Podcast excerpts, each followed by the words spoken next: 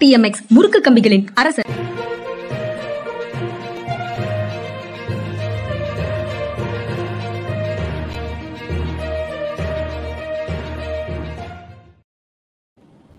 வணக்கம். இது மனிதா மனிதா நிகழ்ச்சி. ஓய்வு பெற்ற ஐஏஎஸ் அதிகாரி அரசியல் திறனாய்வாளர் திரு பாலச்சந்திரன் அவர்களோடு உரையாடும் நிகழ்ச்சி. வணக்கம் வணக்கம் சார். வணக்கம்ங்க. வணக்கம். சார் இரண்டு நாட்களுக்கு பிறகு உங்களை சந்திக்கிறேன். ரொம்ப மகிழ்ச்சி லைவில் சந்திக்கிறதுல. முதல்ல எடுத்துக்கொண்ட செய்தி நீட் ஒளியும்னு மக்கள் நம்பலை. திராவிட முன்னேற்றக் கழக ஆட்சி வந்து நீட்டை விதிவிலக்கு பெற்றுத்தரும் நீட்டிலிருந்து விதிவிலக்கு பெற்றுத்தரும்னு மக்கள் நம்பவில்லை.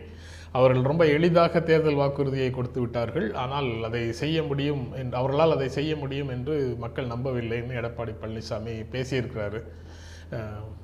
அதாவது சட்ட ரீதியான போராட்டங்கள் தொடருது. ஆனால் அது விதிவிலக்கு பெற முடியும் அப்படிங்கிற நம்பிக்கை இல்லை அப்படிங்கிறத இவர் சொல்கிறாரு அல்லது அது அதற்காக ஏற்படும் கால தாமதத்திற்குள்ள அரசியல் ஆதாயம் பெறுவதற்காக முயற்சி செய்கிறார் அப்படின்னும் அதுக்கு பொருள் கொள்ளலாம். ஆனால் ஒரு கையெழுத்தில் நீட்டை தூக்கிட முடியும் அப்படின்னு அவங்க ஒரு பொ பொய்யான நம்பிக்கையை ஒரு டால் கிளைமை ஏற்படுத்தினாங்க உருவாக்குனாங்க அப்படிங்கிறது தான் அவருடைய குற்றச்சாட்டில் பிரதானமாக தெரியுது. நீங்கள் எப்படி பார்க்குறீங்க சார்? அதாவது எப்படி ரெண்டாயிரத்தி பதினாறுல வந்து பிரைம் மினிஸ்டரியல் கேண்டிடேட் மோடி வந்து ஒவ்வொரு சேவிங்ஸ் பேங்க் அக்கௌண்ட்லையும் இந்தியனுடைய ஒவ்வொரு சேவிங்ஸ் பேங்க் அக்கௌண்ட்லையும் பதினஞ்சு லட்சம் ரூபா நான் போட்டுருவேன். அப்படின்னு எப்படி நடக்க முடியாத ஒரு காரியத்தை சொன்னாரோ அந்த அளவுக்கு இல்லைன்னா கூட ஏற்கனவே அது பக்கத்துல தான் நீட் வந்து ஒரு கையெழுத்து மூலம் முடியும் சொல்லி சொல்றது. அது அது மாதிரி பண்ண முடியாது. அரசியல் கட்சிகள் இந்த தவறை தெரிந்துதான் செய்கிறார்கள். பல நடைபெற முடிய நடைபெற முடிகிற வாக்குறுதிகளுக்கு மத்தியில் இப்படிப்பட்ட சில கவர்ச்சிகரமான அவ்வளவு எளிதில் நடைபெற முடியாத வாக்குறுதிகளையும் கொடுக்கிறார்கள் அப்படிங்கிறது என்னுடைய அபிப்பிராயம். நீட் வந்து ஓவர் நைட்டு போறதுக்கு ஒன்றிய அரசு இவங்களுக்கு சாதகமாக இருக்கணும். இருந்ததுன்னா பார்லிமெண்ட்ல ஆக்ட் பண்ணி அவங்க டக்குன்னு சொல்லி இதை கொண்டு வந்துடலாம். ஆனால் இன்னைக்கு உள்ள நிலைமையில ஒன்றிய அரசு எப்படி இருக்குன்னு தெரியும் நமக்கு. அப்படி இருக்கும் பொழுது இப்போதைக்கு நீட்டுக்கு வந்து விலக்கு வாங்குற வாய்ப்பு வந்து ரொம்ப ரொம்ப கம்மின்னு தான் நான் நினைக்கிறேன். ஆனால் ஆளுநரிடமிருந்து அது ஒன்றிய அரசினுடைய பார்வைக்கு குடியரசுத் தலைவர் பார்வைக்கு போயிடுச்சு. நாங்கள் இனி குடியரசுத் தலைவர் தான் முடிவு எடுக்கணும். அதற்கு ஒன்றிய அமைச்சரவை தான் ஆலோசனை கொடுக்கணும். ஆனால் அது இவ்வளவு காலத்துக்குள்ளே கொடுக்கணும்னு எங்களுக்கு ஒன்றும் கட்டாயம் இல்லை அப்படிங்கிறது தான் ஒன்றிய அரசினுடைய நிலையாக இருக்குது அவங்க இன்னொன்றும் சொல்ல மாட்டேங்கிறாங்க. காலதாம காலதாமதமும் ஆக்கிட்டு இருக்கிறாங்க. அப்படிங்கும்போது அது பரவலாக மக்களிடத்தில் போய் சேர்ந்திருக்கிறதா அப்படிங்கிறது ஒரு கேள்வி. அதை இதற்கான ஜல்லிக்கட்டு இயக்கம் போல இது ஒரு இது இது ஒரு மக்கள் இயக்கமாக ஏன் மாறாமல் இருக்குது அப்படிங்கிறதும் ஒரு கேள்வியாக இருக்குது. ஏன்னா ஜல்லிக்கட்டு வந்து நம்முடைய பாரம்பரியத்தை பற்றின ஒரு பேச்சா இருந்தது. நான் வந்து ஒரு கிராமத்தில் உள்ள குடியானவனாவோ விவசாயியாவோ ஒரு சலவை தொழிலாளியாவோ ஒரு அஹ், நாவிதராகவோ இருந்த அல்லது ஒரு குமாஸ்தாவாக ஆஃபீஸில் போகிற குமாஸ்தாவோ அல்லது ஒரு தொழிலதிபராகவோ எப்படி இருந்தாலும் எனக்கு தமிழ் உணர்வு இருந்தால் அந்த ஜல்லிக்கட்டுடன் என்னை நான் ஒன்றியப்படுத்திக் கொள்வேன்.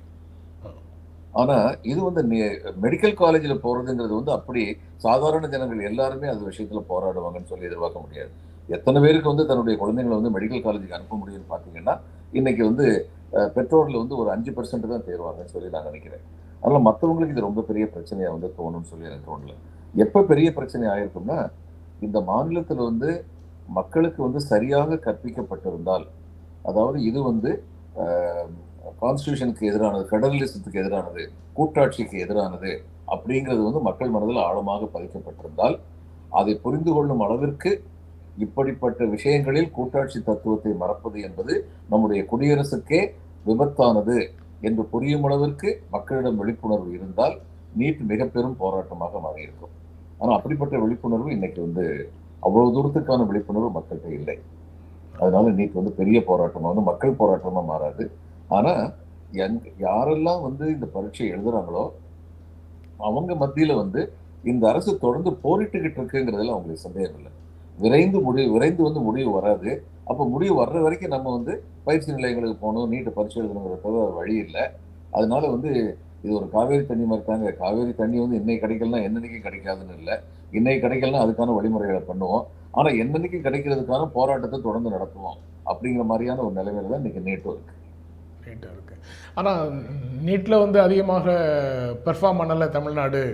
கல்வியில் இரண்டாவது இடத்துல இருந்தாலும் கல்வி தரத்தில் இரண்டாவது இடத்துல இருந்தாலும் இங்கே வந்து பெர்ஃபார்ம் பண்ணலை அப்படிங்கிற குற்றச்சாட்டை எப்படி பார்க்குறீங்க? அப் அப்படி சொல்வதன் மூலமாக ஏற்கனவே நம்ம எடுத்த அரசியல் நிலைப்பாடு நீட் தொடர்பாக எடுத்த நிலைப்பாடு வந்து உண்மைன்னு தானே மெய்ப்பிக்கப்பட்டிருக்குது. இல்லைங்க அதாவது பருந்து பறக்கும் ஆனால் யானை ராஜநடை போடும். போடும். ராஜநடை போடுற யானையை வந்து நீ பறன்னு சொல்லி சொன்னா சரி அது கடினமா தான் இருக்கும்.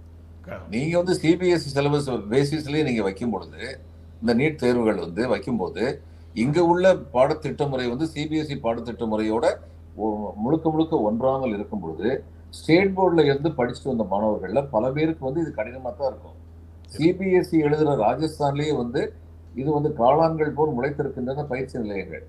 இன்னைக்கு இந்த நீட்டில் தேர்வில் வந்து பாஸ் ஆகிறதுக்கு வந்து எவ்வளவு ஒருத்தர் படிச்சிருந்தாலும் ப்ளஸ் டூவில் மார்க் வாங்கியிருந்தாலும் அதுக்குன்னு உள்ள பயிற்சி நிலையத்தை லட்சக்கணக்கான ரூபாய்கள் செலவழித்தால் தான் முடியுங்கிற நிலைமை தான் சிபிஎஸ்சி ஸ்டூடெண்ட்ஸுக்கே இருக்கு. இருக்கு. அப்ப நான் சிபிஎஸ்சி ஸ்டூடெண்ட்ஸுக்கு வந்து பயிற்சி நிலையங்கள் வைக்கும் பொழுது அந்த பயிற்சி நிலையங்கள் வந்து ஏறக்குறைய இரண்டு ஆண்டுகள் நடத்த வேண்டிய கட்டாயத்தில் வந்து நம்ம இருப்போம். அதாவது அந்த பையன் வந்து பிளஸ் லெவனுக்கு வந்த உடனே பிளஸ் ஒன்னுக்கு வந்த உடனே தொடர்ந்து தன்னுடைய பாடத்திட்டத்தின்படி படிக்கவும் செய்யணும். இந்த நீட்டுக்கு வந்து அந்த சிபிஎஸ்சி பாடத்திட்டத்தில் உள்ள நீட்டுக்கு அதுக்கு தகுந்தபடி பயிற்சிகள் கொடுக்கப்பட வேண்டும். அப்படிங்கிறது தான் நான் சிபிஎஸ்சி ஸ்டூடெண்ட்ஸுக்கு உள்ள நிலைமை. அப்ப தமிழ்நாட்டில் வந்து அரசு பள்ளிகள் நிச்சயமா ஸ்டேட் போர்டை தான் ஃபாலோ பண்றாங்க அரசு பள்ளியில் வந்து ரொம்ப குறைவான இது வந்திருக்குன்னு சொல்லி பார்த்தா அதுக்கு இது ஒரு முக்கியமான காரணம். பொருளாதார நிலையில் வலிமை இல்லாதவர்கள் பயிற்சி நிலையங்களுக்கு சென்று பணம் கொடுத்து பயிற்சி எடுக்க முடியாது. அப்போ அரசு தான் அந்த பயிற்சியை வந்து கொடுக்க வேண்டியிருக்கும். அரசு கொடுக்கறது இந்த கிராஷ் கோர்ஸா கொடுக்கறதுல பிரயோஜனம் இருக்காது. இதெல்லாம் ரொம்ப கசப்பான உண்மைகள். ரெண்டு வருஷத்துக்கு நீட்டுக்கு வந்து பயிற்சி கொடுக்கணும். அதே சமயம் அவங்க சாதாரணமாக படிக்க வேண்டிய படிப்பையும் படிச்சுக்கிட்டு இருக்கணும். இந்த ஐஐடிக்கு அந்த மாதிரி கொடுத்துக்கிட்டு இருந்தாங்க முதல்ல. நம்முடைய இது சிக்கன் ஃபேக்டரி இருக்கு நாமக்கல். அங்க அது மாதிரி வந்து கொடுத்துக்கிட்டு இருந்தாங்க. பயிற்சி நிலையங்கள். இப்ப இது மாதிரி பண்றாங்க.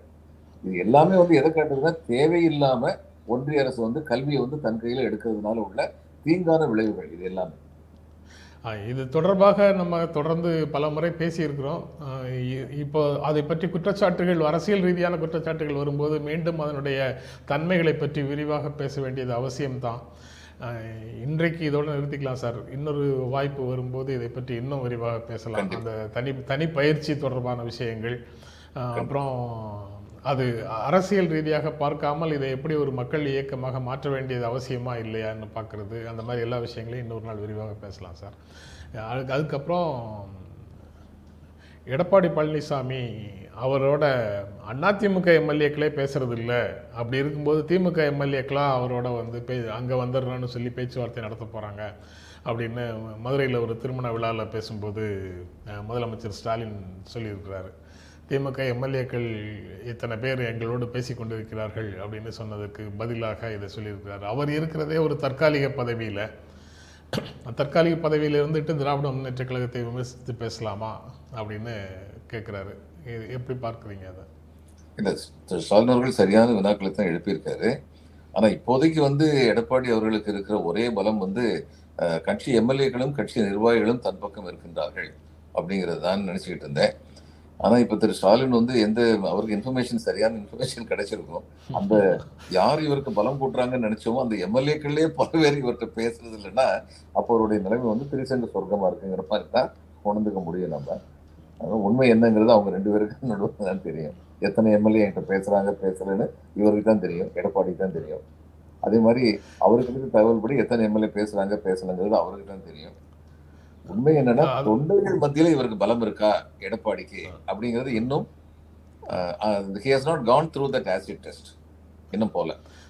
அது தேர்தல் தான் தெரிய வரும் பொதுக்குழு உறுப்பினர்கள் அப்படின்னு சொல்கிறத வந்து அதில் ஒரு ரெண்டாயிரம் பேர் ஆதரவு இருக்குது அப்படின்னு சொல்கிறது வந்து தொண்டர்கள் மத்தியில் உண்டான ஆதரவாக கருத முடியாதா? இருக்க முடியாது. ஏன்னா எம்ஜிஆர் வந்து பொதுக்குழு உறுப்பினர்களை கருணாநிதி தன் பக்கம் எடுத்து விடுவார்னு எம்ஜிஆருக்கு பயம் இருந்ததுனாலதான் பொதுச் செயலாளர் வந்து தொண்டர்கள் அத்தனை பேரும் கட்சி உறுப்பினர்கள் அத்தனை பேர் சேர்ந்து ஏன்னா கட்சி உறுப்பினர்களும் பார்க்கும்போது ஃபேன்ஸ் அசோசியேஷன் எம்ஜிஆருக்கு இருந்த கரிஷ்மா அதனால எம்ஜிஆர் விட்டு போக மாட்டாங்க.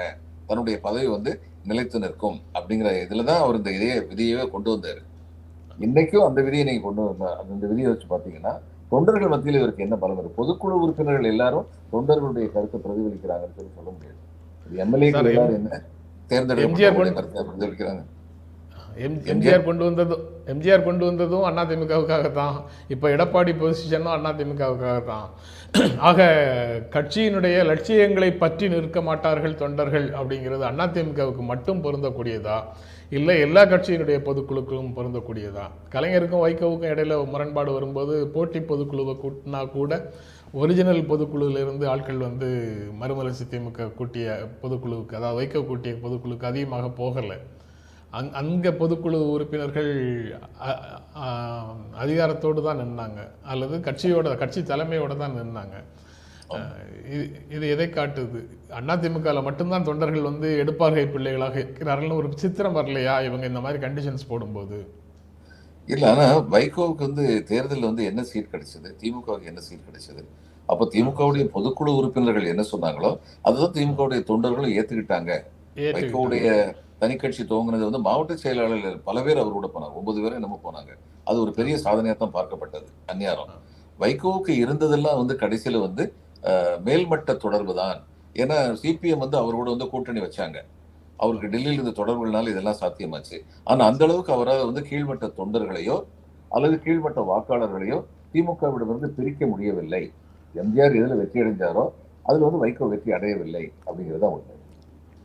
அதாவது அது எனக்கு அந்த திருச்சி மாநாடு ஒன்று நடத்தினது ஞாபகம் இருக்குது சார். ஹர்கிஷன் சிங் சுர்ஜித் வந்து திமுகவில் வைகோ ஏற்படுத்திய பிளவு வந்து செங்குத்தான பிளவுங்கிற கட்சியினுடைய நிலைப்பாட்டை பற்றி பேசினார் வைகோவுக்கு ஆதரவாக பேசினார். பேசிட்டு சுர்ஜித் வெளியில் போன அடுத்த செகண்டில் மறுமலர்ச்சி திமுக கைக்குள்ள என்டையர் மேடை வரும்போது அது முழுக்க முழுக்க தமிழீழ விடுதலை புலிகளின் ஆதரவு அமைப்பாக முழக்கங்களும் பேச்சும் மாறுச்சு. அப்போவே அந்த சலசலப்பு வந்துடுச்சு. அந்த கூட்டத்துக்குள்ள இருந்த சலசலப்பு வந்துடுச்சு. ஆகா அது வந்து அவருக்கு தேர்தல் அரசியல்ல மிகப்பெரிய அடியை கொடுத்திருக்கிறது அப்- அப்படின்னு புரிந்து கொள்ளலாமாங்கிறது எனக்கு தெரியல. ஆனா அது ஒரு டவுட் வந்துகிட்டே இருக்கு. இல்ல நான். புரிந்து கொள்ளலாம் தான் நினைக்கிறேன். ஏன்னா அது இவர் வைகோவுடைய அது வந்து ராங் கால்குலேஷன் இந்த ஈழப் பிரச்சனையை கொண்டு வர்றது மூலம் நமக்கு பெரிய முன்னெடுப்பு வரும்னு சொல்லி அவர் நினைச்சாரு. ஆனா வாக்காளர்கள் வந்து என்ன சொன்னாங்கன்னா ஈழப் பிரச்சனை கூட நாங்க உங்க கூட ஒண்ணா இருக்கலாம். ஆனா எங்களுடைய பிரச்சனைகளை பத்தி தான் நாங்க தேர்தலில் ஓட்டு போடுவோம். அப்படிங்கிறது வாக்காளருடைய மனநிலையா இருந்துச்சுன்னு நினைக்கிறேன் நான். அதாவது ஈழத்தில் நடக்கக்கூடிய அநீதிகளுக்கு எதிராக தமிழ்நாடு மக்களுடைய உணர்வு இருந்தது. ஆனால் அதையே தமிழ்நாட்டு அரசியல் பிரச்சனையாக முன்வைப்பதை மக்கள் ஏற்றுக்கொள்ளவில்லை. அதனால் அதை அது மட்டும் பின்னடைவு. அதை மட்டும் அதை. மட்டும் அதை மட்டும் முன்வைப்பதை ஏற்றுக்கொள்ளவில்லை. சரி ஓகே.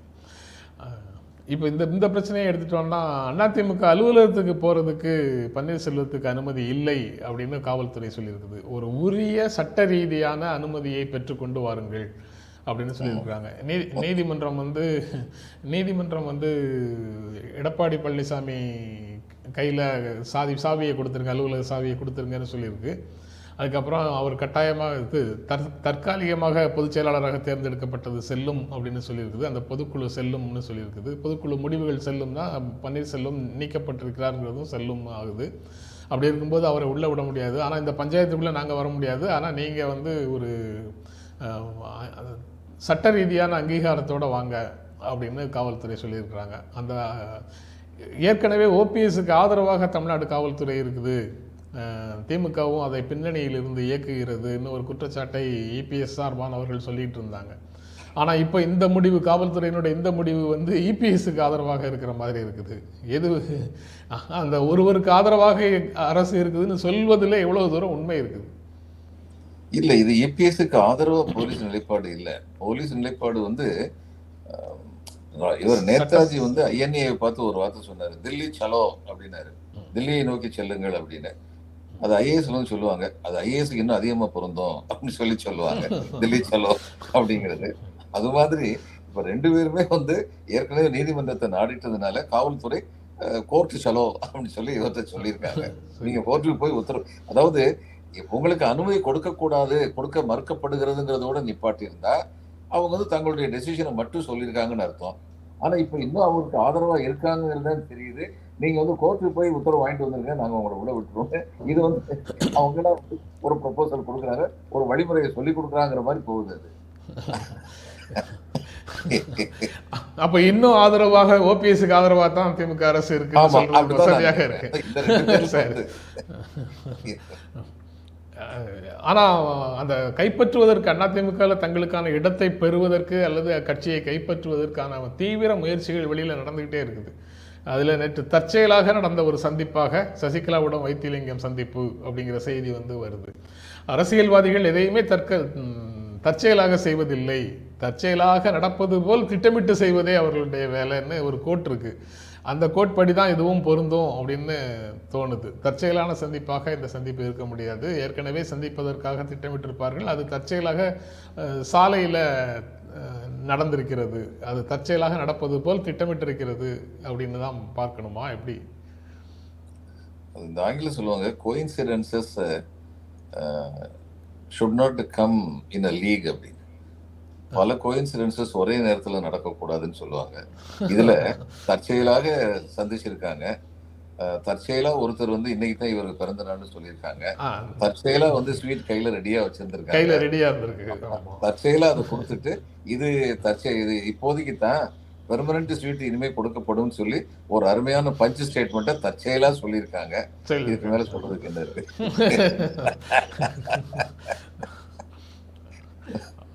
அப்புறம் இந்த ராகுல் காந்தியினுடைய யாத்திரை இந்திய ஒற்றுமை பயணம் தமிழ்நாட்டில் நடந்துகிட்டு இருக்குது நேற்று மூன்றாவது நாள் நிறைவு செய்திருக்கிறார்.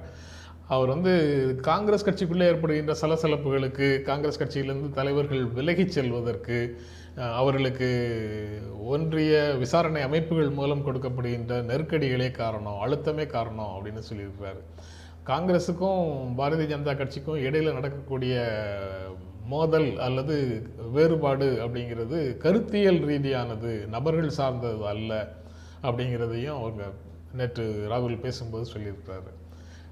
சாலையின் இரு மரங்கில் இரு மருங்கிலும் மக்கள் கூடி நின்று அவர்கள் அவருடைய அவருக்கு வரவேற்பு அளித்தார்கள் அப்படிங்கிறதும் அந்த செய்திகளில் இருக்குது. நீங்கள் எப்படி பார்க்குறீங்க சார்?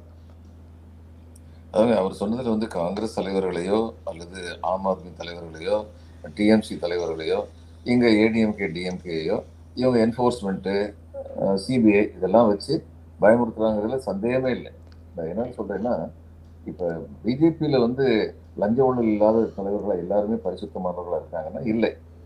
அப்ப அவங்க மேல ஏன் இது பாயலைங்கிறது ஒண்ணு. இன்னொன்னு அப்படி பாய்ந்ததுக்கு அப்புறம் அந்த தலைவர்கள் வந்து கா- இதுல காங்கிரஸை விட்டோ த- திரிணாமுலை விட்டோ அஹ், எங்க பிஜேபிக்கு வந்துட்டாங்கன்னா அவங்க புனிதர்கள் ஆகிருக்காங்க முகுல் ராய் தான் அதுக்கு வந்து பெஸ்ட் எக்ஸாம்பிள் அவர் மேல ஒரு கேஸ் வச்சாங்க. சிபிஐ கேஸ் விசாரணையை கூப்பிட்டாங்க.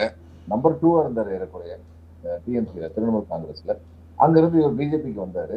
பிஜேபிக்கு வந்த உடனே அவர் வந்து மனித புனிதர் ஆகிவிட்டார் அந்த கேஸ் ஆனா அப்படிதான் வச்சிருப்பாங்க. கேஸை க்ளோஸ் பண்ண மாட்டாங்க. அந்த கேஸை க்ளோஸ் பண்ண வைக்கிற சாமர்த்தியம் வந்து இவருக்கு அஜித் பவாருக்காக வேண்டி சரத் பவார்ட்ட தான் இருந்தது. அந்த ஒரு பெரிய நாடகத்தை நடத்தி அந்த கேஸை வந்து பிஜேபி கையாலேயே முடிச்சு வச்சாங்க. ஆனா இவங்க வந்து அந்த மாதிரி யாரும் முடிச்சு வைக்காதனால கழுத்து மேல கத்தி தொங்குற சூழ்நிலையை உருவாக்கி இருப்பாங்க. அப்படி வரமாட்டேன்னு சொன்னா கத்தி வந்து லேசா வந்து கழுத்துல வந்து ஒரு சின்ன கீரலை உருவாக்கும். அதுக்கப்புறம் கோர்ட் வந்து மருந்து போடுவா இல்ல கீரலை பெருசாக்குறது கோர்ட்டு பக்கம் இருக்கு. ஆனா இதுல இன்னொன்னு என்ன கவனிக்கணும்னா பெரும்பாலான தலைவர்கள் அப்படி அச்சப்படக்கூடிய சூழ்நிலையில் இருக்கின்றார்கள். அது எந்த கட்சியில இருந்தாலும் அப்படிங்கிறது உண்மைதான். அப்படி அச்சப்படக்கூடிய சூழ்நிலை இல்லாம இருந்தா அவங்க ஓப்பனா சொல்லுவாங்க எங்களுக்கு எதை பத்தி கவலையில நீ வந்துட்டு போ அப்படிம்பாங்களே. ஆமா. ஆனா அந்த மாதிரி இல்லை. அதனால வந்து இவர் பேசும்போது ரெண்டையுமே யோசிக்கணும். திரு. ராகுல் காந்தி வந்து ரெண்டையுமே வந்து அவர் யோசிக்கணும். நம்முடைய கட்சியில உள்ளவங்க அப்படி பயப்படக்கூடிய ஒரு சூழ்நிலை இல்லாதவர்களாக வாழணும்.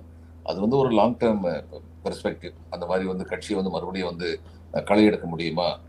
அதாவது கட்சிக்குள்ள உள்ளவங்களை களை எடுக்க வேண்டியதில்லை அவர்களுக்கு உள்ள இருக்கிற கலையை எடுக்க முடியுமா? அப்படிங்கறத பத்தி பார்க்கணும். இது ஒண்ணு. அஹ் இன்னொன்னு அது ஏற்கனவே அவர் வந்து என்னுடைய struggle against RSS and BJP அது வந்து கண்டினியூஸ் அதில் வந்து அதாவது ஆர்எஸ்எஸ் பிஜேபிக்கு எதிராக நான் நடத்தக்கூடிய போராட்டம் வந்து தொடர்கதை அதனால் எளிதில் அதிகாரத்தை பெறலாம்ங்கிற நம்பிக்கை இருக்கக்கூடியவங்க கட்சியை விட்டு வெளியில் போகணும்னா அது நடக்காத சூழலில் கட்சியை விட்டு வெளியில் போகணும்னா தாராளமாக போகலாம்னு இடையில ஒரு முறை அவர் சொல்லியிருந்தார். அதுதான் அவருடைய ஸ்டாண்டாக இருக்கிற மாதிரி தெரியுது. ஆமா. ஏன்னா சிந்திய சிந்தியாலாம் போனது வந்து அவருக்கு வந்து ரொம்ப நெருங்கின நண்பர். நண்பர் ஆமாம் ஆமா. அவர் போனாரு அப்படிங்கும்போது கூட அவர் வந்து சரி அவருடைய ச- பதவி அவர் தேர்ந்தெடுத்தார் அதுக்கு மேல அதை சொல்றதுக்கு எதுவுமே இல்லை அப்படின்னு தான் சொன்னார். இப்ப இதுல இன்னொன்னு நான் முக்கியமா நான் எதை பாக்குறேன்னா காங்கிரசுக்கும் இவங்களுக்கும் ஏற்பட்ட பிஜேபிக்கு உள்ள வேறுபாடு வந்து அந்த கருத்தியல் வேறுபாடு ஆயிரம் ஆண்டுகளாக நிலவுகின்ற கருத்து கருத்தியல் வேறுபாடுன்னு புதுசா வந்து சொல்லியிருக்காரு. இப்ப பிஜேபியுடைய கருத்தியல் இருந்து வேறுபட்டு இப்ப இது- இதுல வந்து தமிழ்நாட்டுல வந்து பல மக்கள் கட்சி வேறுபாடு இல்லாம பல மக்கள் அதுல இருந்து வேறுபட்டு நிக்கிறாங்க. ஆனா காங்கிரஸ் வந்து முதல் தரமா வந்து இதை அக்னாலேஜ் பண்ணி அவங்களுடைய கருத்தியல் வந்து எங்க கருத்தியல் மாறுபட்டதுன்னு ரொம்ப உறுதியா சொல்றாரு அப்படிங்கிறது வந்து ரொம்ப முக்கியமான ஒரு விஷயமா நான் வந்து பார்க்கிறேன். வேறு சில விஷயங்கள்ல அரசு ரீதியாக செயல்பாட்டில் வேறு சில விஷயங்கள்ல சில சிமிலாரிட்டிஸ் இருக்கலாம் சார். ஆனால் அடிப்படையில் காங்கிரஸ் வந்து அவர்கள் அவர்களிடமிருந்து வேறுபட்டு நிற்கிற கட்சி தானே. அது வந்து காந்தியினுடைய படுகொலை உட்பட எல்லா விஷயங்களையும் நம்ம வந்து இப்படித்தானே பார்க்க முடியும். அவர்கள் காந்தியும் நேருவும் நல்லிணக்கத்திற்கான முழக்கங்களை முன்வைக்கும் போது அவர்கள் பிரிவினைக்கான முழக்கங்களை முன்வைத்தார்கள்ங்கிறது நடைமுறையில் இருக்குது. ஆக அவர் அதுக்கும் முன்னாடியே சொல்றாரு. காங்கிரசினுடைய வயசுக்கும் மீறி ஆயிரம் வருடங்களாக இந்த மோதல் இருக்குன்னு சொல்றது வந்து we are solidly behind general. Public ஆமா ஆமா டவுன் ட்ராடன் அப்படின்னு எஸ்பெஷலி டவுன் ட்ராடன் அப்படி எஸ்பெஷலி டவுன் ட்ராடன் அப்படிங்கிற லைனுக்கு வர்றாரு. சரி இதெல்லாம் மக்களிடத்துல போய் சேருதாங்கிறது தான் செய்தி. முக்கியம். தமிழ்நாட்டுல போய் சேரும். திமுக சொல்லுவாங்க. நாங்கள் சொன்ன சமூக நீதியை பின்னர் என்றென்றும் பின்பற்றுவராக நேரு காந்தி குடும்பம் இருந்தது என்பதற்கு ராகுல் காந்தி பேசிய பேச்சே சாட்சி அப்படின்னு ஒரு வார்த்தை சொல்லிட்டாங்கன்னா எல்லாத்தையும் போய் சேர்ந்துரும். மத்த மாநிலங்கள்ல எந்த அளவுக்கு போய் சேரும்னு சொல்லி தெரியல. சரி சார். இந்த எடுத்த செய்திகளை பற்றி பேசிட்டோம். வேறு ஏதேனும் நீங்கள் சொல்லணும்னா நிறைவாக சொல்லுங்கள் சார். நிகழ்ச்சி நிறைய செய்துக்கலாம் இல்லை இந்த நான் ராகுல் காந்தி இதை சொன்னது வந்து எனக்கு கொஞ்சம் வியப்பாக இருக்கு. இன்னொன்று என்னன்னா அதாவது இவர் வந்து அதானி வந்து மூணாவது பணக்காரர் ஆனது பாயிருக்காரு அப்படின்னு சொல்லிட்டு அவர் ஒரு வார்த்தை ரொம்ப கிளீனாக சொல்லியிருக்காரு. நாங்கள் வந்து இதுக்கு வந்து கேபிட்டலிஸ்டுக்கு எதிரானவங்க கிடையாது. ஆனால் கிரானிக் கேபிட்டலிஸ்டுக்கு எதிரானவங்க. சில பேர் மட்டுமே வாழ வைக்கிறது. அப்படிங்கிறது வந்து சரி கிடையாது அப்படின்னு சொல்லும்போது அவர் இன்னும் மறைமுகமா சொல்றது நாங்க மிக்சட் எக்கானமியை தான் நாங்க வந்து ஆதரிக்கிறோம். பிரைவேட் என்டர்பிரைஸ் பப்ளிக் என்டர்பிரைஸ் ரெண்டுமே இருக்கணும் அப்படின்னு சொல்றாரு. விச் இஸ் வெல்கம் ஆனா இந்த கருத்தியல் ரீதின்னு சொல்லி புதுசா வந்து ராகுல் காந்தி சொல்லியிருக்காரு அப்படின்னு. அதாவது சமூக நீதிங்கிறது தான் அவர் வந்து சொல்லாம. சொல்லாம சொல்றாரு. ஆமா. அது காங்கிரஸ் இன்னொரு விபி சிங் அப்படின்னு அவர் உருவெடுக்கிறார். அது காங்கிரஸ்ல இருந்துகிட்டு அப்படி இன்னொரு விபி சிங்கா இருக்க முடியுமான்னு தெரியல.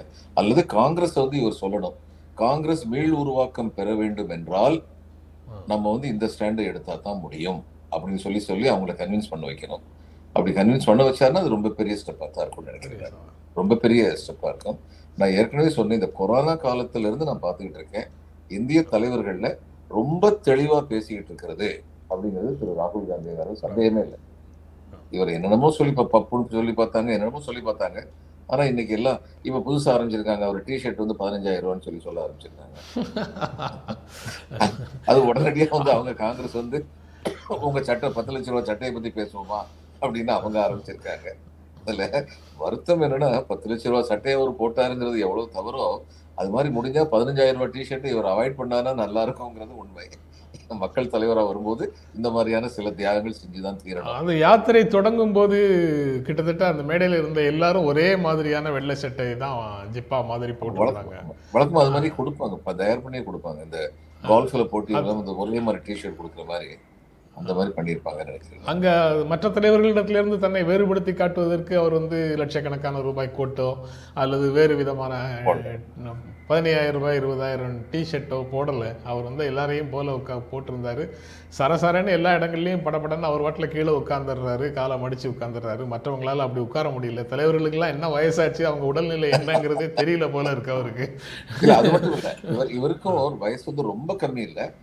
கம்மி ஐம்பது வயசுக்கு பக்கத்துல வந்து ஐம்பது வயசு but physical fitness is very admirable போன தடவை வந்து புல்லப் பண்ணிக்கிட்டு இருந்தவங்க பக்கத்துல போய் நின்னு இவரும் அதே மாதிரி புல்லப் பண்ணாரு அவங்க கூட சேர்ந்து பண்ணாரு. ஸோ அவருடைய பிசிக்கல் ஃபிட்னஸ் ரொம்ப நல்லா இருக்கு. ரொம்ப இல்ல ரொம்ப இன்னொரு வியப்பான விஷயம் என்னன்னா பிசிக்கல் ஃபிட்னஸை பத்தி பேசும்போது கலைஞருக்கு எப்படிப்பட்ட பிசிக்கல் ஃபிட்னஸ் இருந்ததுங்கிறத பத்தி யாரும் பேசுறது. இல்ல ஒரு பெரிய ஹீரோவா முப்பது பேரை ஒரே அடியில் அடிச்சு சாட்சியரவரா திரையில் தோன்றின எம்ஜி ராமச்சந்திரன் அவர்களுக்கு இருந்ததை விட இவருக்கு ஃபிட்னஸ் அதிகமா இருந்தது. கலைஞருக்கு வந்து ஃபிட்னஸ் அதிகமா இருந்தது. அதே மாதிரி திரு மோடி அவருடைய ஃபிட்னஸ் வந்து அட்மைரபிள் லெவல் அந்த வயசுக்கு வந்து அவருடைய ஃபிட்னஸ் வந்து நல்ல லெவல் தான். அது ஒரு விதத்தில் ரொம்ப வரவேற்க தகுந்தது ஏன்னா எப்படிப்பட்ட கொள்கை மாறுபாடு இருந்தாலும் நாட்டை ஆளுகின்ற ஆட்களுக்கு வந்து இது ஆரோக்கியம் வந்து உடல் ஆரோக்கியம் வந்து ரொம்ப சிறப்பா இருக்கணும். அது அவங்களுக்கும் தேவை நாட்டுக்கும் தேவை. ஆனா இப்ப உள்ளவங்கள்ல ரொம்ப பிசிக்கல் ஃபிட்னஸ் உள்ளவர் வந்து திரு ராகுல் காந்திங்கிற மாதிரி தான் தெரியுது. நம்ம முதல்ல வந்து எப்படி வாக்கிங் வயசு இதை ஸ்மார்ட்டா வச்சிருக்காரோ அது மாதிரி.